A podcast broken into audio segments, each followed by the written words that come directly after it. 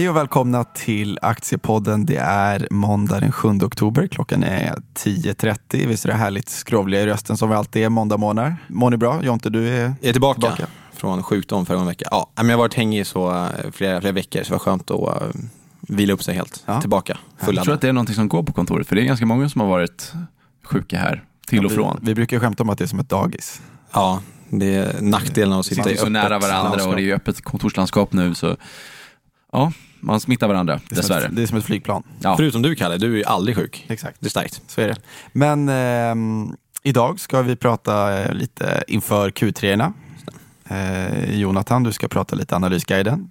Kort information. Kort information. Men absolut. korta portföljen, ett nytt case in där. Just det, Spännande. Bahnhof. Spännande case. Mm. Riktigt så kul. Ja, vad bra att du förstörde vår cliffhanger. Ja, men, varför- Ja, men det är okej. Okej grabbar, börsen är upp en halv procent idag. Ehm, Q3 står för dörren. Det har ju fortsatt komma in pissiga, ursäkta uttrycket, makrosiffror. Ehm, är det någonting som kommer synas i bolagsrapporterna, vad tror ni? Ja, men det känns ju allmänt som om Q3 kommer vara dåliga. Många estimat har ju också kommit ner för många stor, storbolag. Eh, men det som blir relevant att kolla på känns ju verkligen som det är orderingång, de framåtblickande uttalanden. Eh, vi pratar lite om Kina, hur man, hur man ser, på, det. Det är väldigt relevant också. Men nu har vi fått några vinstvarningar. Vi har många bolagsledningar som har varit ute och vad ska man säga, masserat analytikerna. absolut. Så att estimaten har ju kommit ner på de flesta håll. Så frågan är om vi, kommer, om vi står inför några obehagliga överraskningar eller inte. Ja, alltså jag tror att det ännu en gång kommer bli deras uttalanden som blir eh, det viktiga. Om de fortsätter guida ner och säga att det, att det är ett tufft klimat där ute så då finns det inte så där jättemycket uppsida att se den närmaste tiden. Så resonerar jag. Vad säger du Kristoffer? Jag, jag tror att det kan bli en hel del obehagliga överraskningar faktiskt. Eh, som vi vet, NCC kom ju förut för, för några rapportsäsonger sedan, när man vinstvarnade och tidigare la en dålig rapport. De skulle rapportera på måndagen tror jag, eller det var tisdag någonting, så gick man ut på måndagskvällen istället och eh, presentera sina siffror. Så ja, jag vet inte riktigt exakt vad, vilken sektor som de kommer smälla i nu, men det känns ju som att eh, verkstad ligger lite pyrt till, med st- särskilt bolag med stor Kina-exponering, stor Tysklands-exponering. Tyska industrisiffror fortsätter ju ner i backen. Eh, Det ser ju inte ut som att det finns någon ljusning där alls faktiskt. Vissa pratar ju om eh, en cyklisk botten någon gång första halvåret 2020. Än så länge har vi inga tecken på det, men eh, hoppas kan man alltid. Mm. Men och det är ju många bolag som, som sitter nu med lite stora lager och man ser sämre orderingång. Man fick kompensera för det. Många som tar lite engångskostnader Mm. också för att man börjar fokusera på kostnadssidan. Man inser att det kommer bli tufft på tillväxtsidan framöver. Det är lite den tiden på året också. Mm. Eh, Vi börjar ju gå mot Q4, eller vi Ja, är inne i Q4 nu. Då vill man gärna rensa ut lite jobbiga poster inför det nya året. Mm. Och sen så har vi också ett bolag som är väldigt Tysklandsberoende, det är ju faktiskt H&M. De kommer med en bra rapport här. Mm. Eh, Så det ska vi inte glömma heller. Och H&M har ju studsat och är nära nu 200. Ja, verkligen. Första gången sedan 2017 tror jag, december. Någonting. Ja, det har ju gått fantastiskt i, i år. Det är den stora vinnaren på, på, Ja, det är det, på eller hur? Mm. MX30. Ja, det, det är det. Så det är kul att H&M börjar röra på sig igen. Ja, verkligen. Vad, en snabb kommentar om H&M då. Kikar ni igenom rapporten? Jag har bara tittat eh, lite snabbt, men, eh, ja, men jag tycker att det, det viktigaste är att man får igång försäljningen i jämförbara butiker som jag pratat om Mm. många gånger. Organiskt börjar det se lite bättre ut. Bruttomarginalen var ju också eh, något bättre än vad Ah. estimaten låg Och det är på. klart att man slår förväntningarna, men förväntningarna har också varit väldigt låga. Men, eh, Ja, men sen kan man ju ändå diskutera. Jag tycker att fortfarande så ser ju värderingen väldigt, väldigt dyr ut för dem. Eh, ja, den har kommit tillbaka till gamla Ja, alltså, den P20 handlar, plus. ja, jag tror det är nivåer. 2022 i princip. Och- Men däremot så är det ju alltid tufft att gå emot trend, trendstarka aktier som de faktiskt har gått och blivit nu. Och det finns ju många blankare som har bränt sig på den här aktien. Absolut. Det har varit en svår aktie att förutspå Ja. faktiskt. Ja. För det har ju varit eh, ganska tvära kast. Familjen Persson har ju fortsatt stödköpa aktier. Samtidigt som det har, ja, den här studsen har ju varit ganska ordentlig, men är den uthållig? I dagens tidsålder pratar man mycket om eh, hållbarhet. Hur hållbar är H&M's affärsmodell? Slit och slängkläder. Mm. Importerar från Bangladesh eller Etiopien eller vad man nu tillverkar det billigast. Och säljer det dyrt i eh, väst. Jag tror inte, ja, känns som att eh, Ja, den det- modellen är lite förlegad. Ja, det är väl den näst största industrin som är alltså som, som bov mot miljöfrågorna. Så- Tänk bara ett par jeans. Det var det 1200 liter vatten går åt Ja, för att tillverka ett precis. par eh, jeans. Och så, så ska vi blekning kanske, eller färgning. Det är otroligt många faktorer där. Men än så länge så H&M har ju en väldigt fin hållbarhetsredovisning i alla fall. Mm. Okej, men då, om vi summerar läget då inför rapportperioden för alla bolag så tror vi i alla fall på överlag lite mer pessimism kanske och att makrobilden kommer lysa igenom. Och då kanske man, jag menar, jag tror att vinsttillväxten för 2020 globalt väntas bli 10 procent, vilket känns ganska aggressivt. Frågan är Ja, när man ska börja diskontera det här också. Mm. Eh, För det brukar ju vara klassiskt att nu bäddar man för ett tomten-Nisse-rally här med lite för höga prognoser inför 2020 och sen ska de skruvas ner om man ska då titta historiskt hur analytiker brukar jobba. Men någonting som är positivt är ju faktiskt att eh, Chris, du visade mig en graf förra veckan på Feds balansräkning. Vilken jäkla fiskkrok upp vi har fått där. Precis, det är frågan om det är positivt eller negativt, men eh, det har ju varit lite problem på repomarknaden i USA. Mm. Nu är de problemen lösta, i alla fall av marknadsräntorna att döma. Eh, Men det var ju att man, Fed behövde faktiskt tillföra likviditet Mm. i systemet här. Och ganska stora belopp också, 75 miljarder dollar och uppåt tror jag det var, per dag under några dagars tid. Så det är ganska stort, samtidigt är det bara sån här eh, lån över natten. Eh, Men ändå så, det var lite stressat där ett, ett tag och eh, man har fått eh, ordning på det. Men som du säger så har balansräkningen börjat eh, stiga igen. Men allt annat lika, det här är ju om man tittar korrelation med börsen, är ju det positivt. Alltså om du får ökat money supply, alltså mer pengar i omlopp i systemet, så är ju det positivt för börsen. Absolut. Och sen så får vi se här också hur, hur, hur det kommer bli med, med de andra centralbankerna också, om de behöver tillföra likviditet i olika valutor. Eh, japanska centralbanken, det var ju, de hade problem med en eh, statsobligationsauktion här för, för, för ett tag sedan. Så ja, om inte Bank of Japan köper så är det frågan om vem som ska köpa. Eh, det finns inte så många frivilliga tagare på marknaden.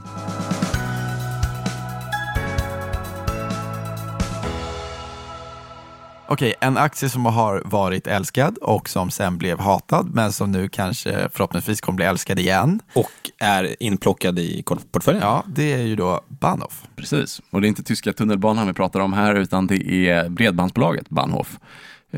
Jag tittade på det här bolaget redan för några år sedan, i augusti 2017.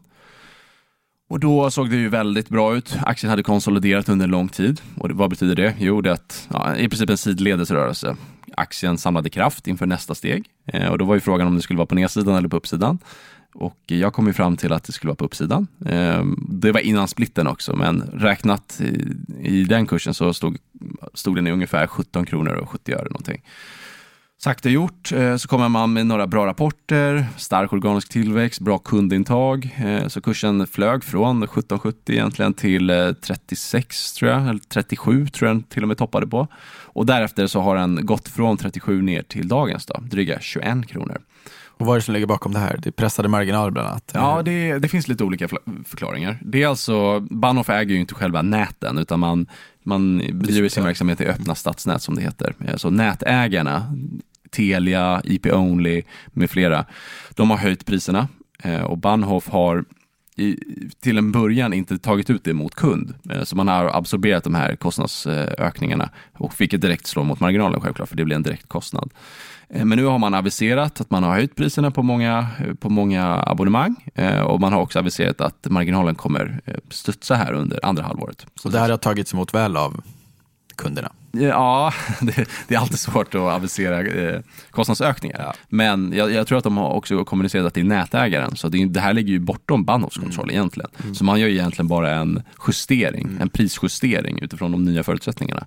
Sen eh, om kunderna förstår hur, hur marknaden fungerar och så, det är en annan fråga. Men Tittar vi i Bahnhofs kundbas så är det ju många som är intresserade av integritetsdebatten eh, som har varit, blivit väldigt intensiv här de senaste åren egentligen.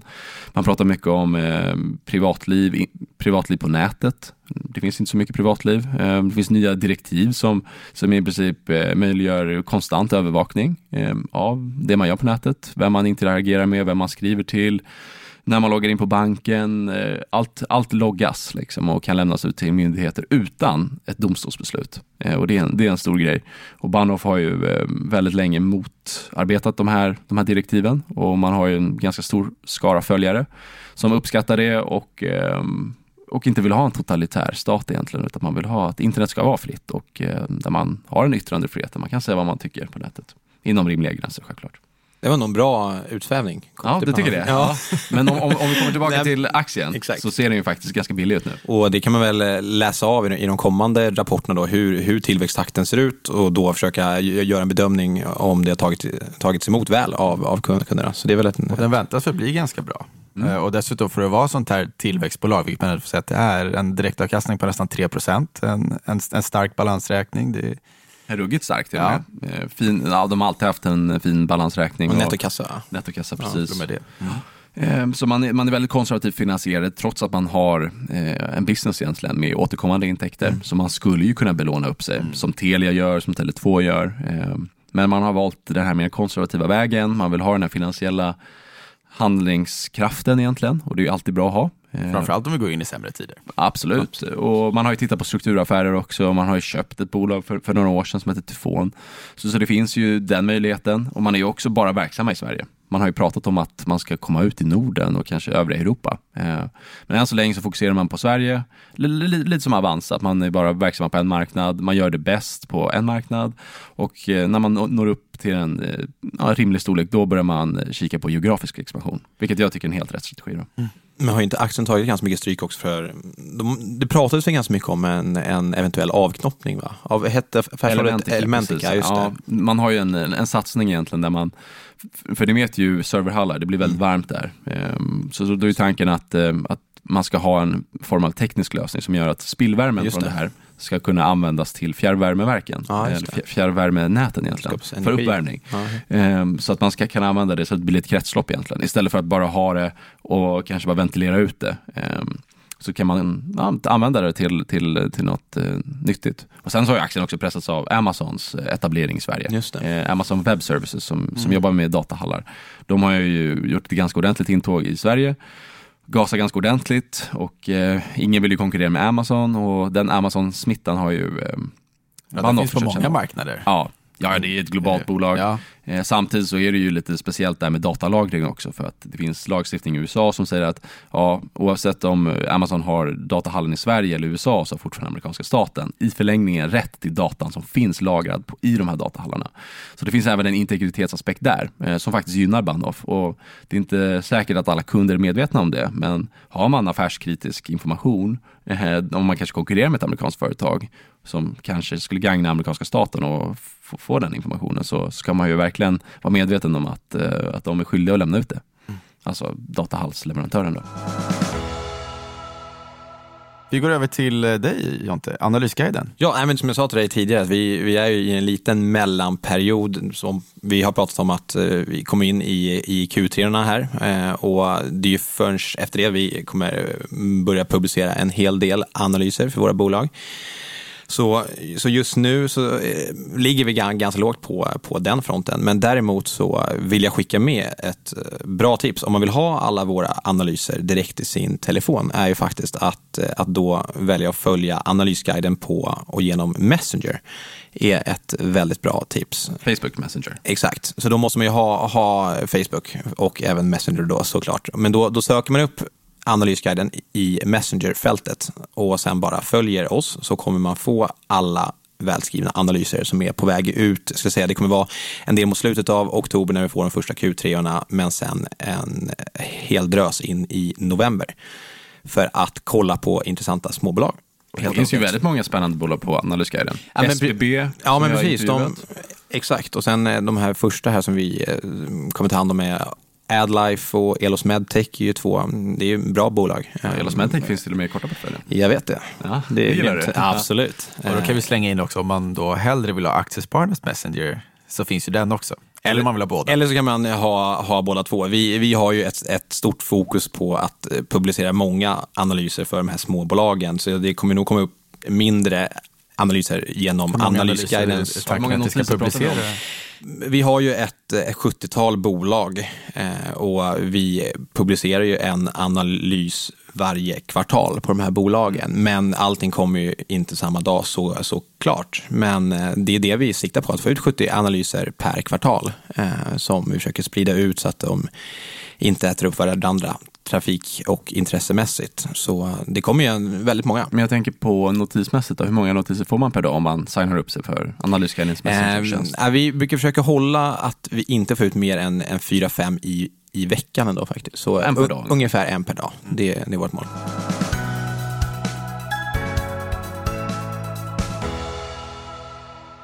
Jonte, börsen upp eller ner? Tre månader. Kör. Jag, eh, jag tror vi kommer gå ner. För att? För att jag tror att Q3 kommer vara dåliga som jag sagt. Men jag tror att ganska mycket är inräknat i det. Men jag tror att de framåtblickande uttalanden kommer vara och kan vara sämre än vad, än vad många tror. Kort sagt. Okej, okay. Chris? Nej, men jag, jag, tänker att när Fed drar igång eh, sitt QE4, då, då får vi rally. Eh, men tills dess så tror jag att det blir eh, väldigt stökigt, på nedsidan faktiskt.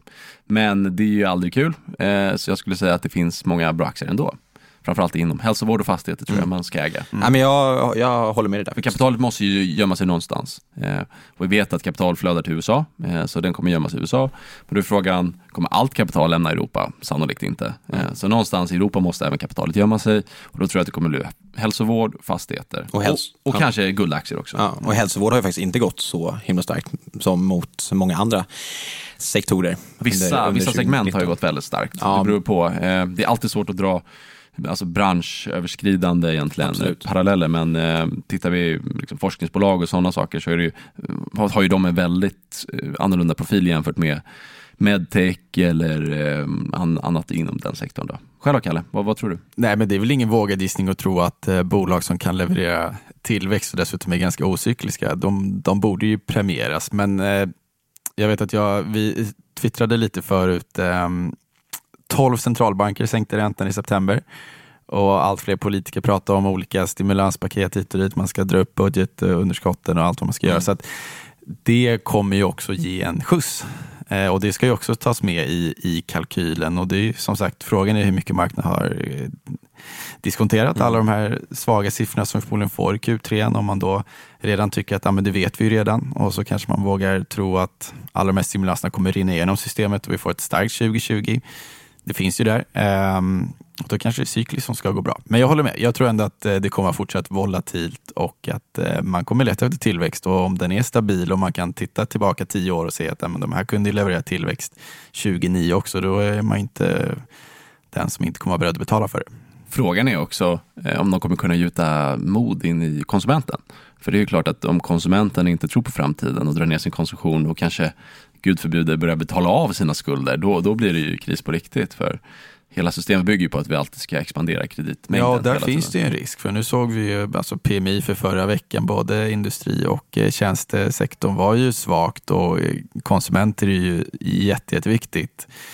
Jag tror att de bidrar med 70 procent av BNP i USA exempelvis i inhemsk konsumtion. Så skulle du få att de konsumentförtroendet har legat på topp i flera år, men skulle den börja vika och man börjar titta lite i plånboken och oljepriset eh, stiger och räntan stiger och man börjar bli rädd det... för att kanske varselvågen kommer. Ja, eh, för det, det finns ju den risken också, att man förlorar sitt jobb. Mm. Och då är det inte så många som har den finansiella beredskapen att klara det. Och det ser vi ju tecken på. Att ja, det kanske börjar ta fart. Sen vet man ju inte om det kanske stannar upp då. Men, mm. och det kanske vi börjar se nu i Q3, att det kommer, att varselvågen börjar komma igång på riktigt. Eh, och det är klart, för det har varit så otroligt mycket prat om att sämre tider är här och är på väg. Ja.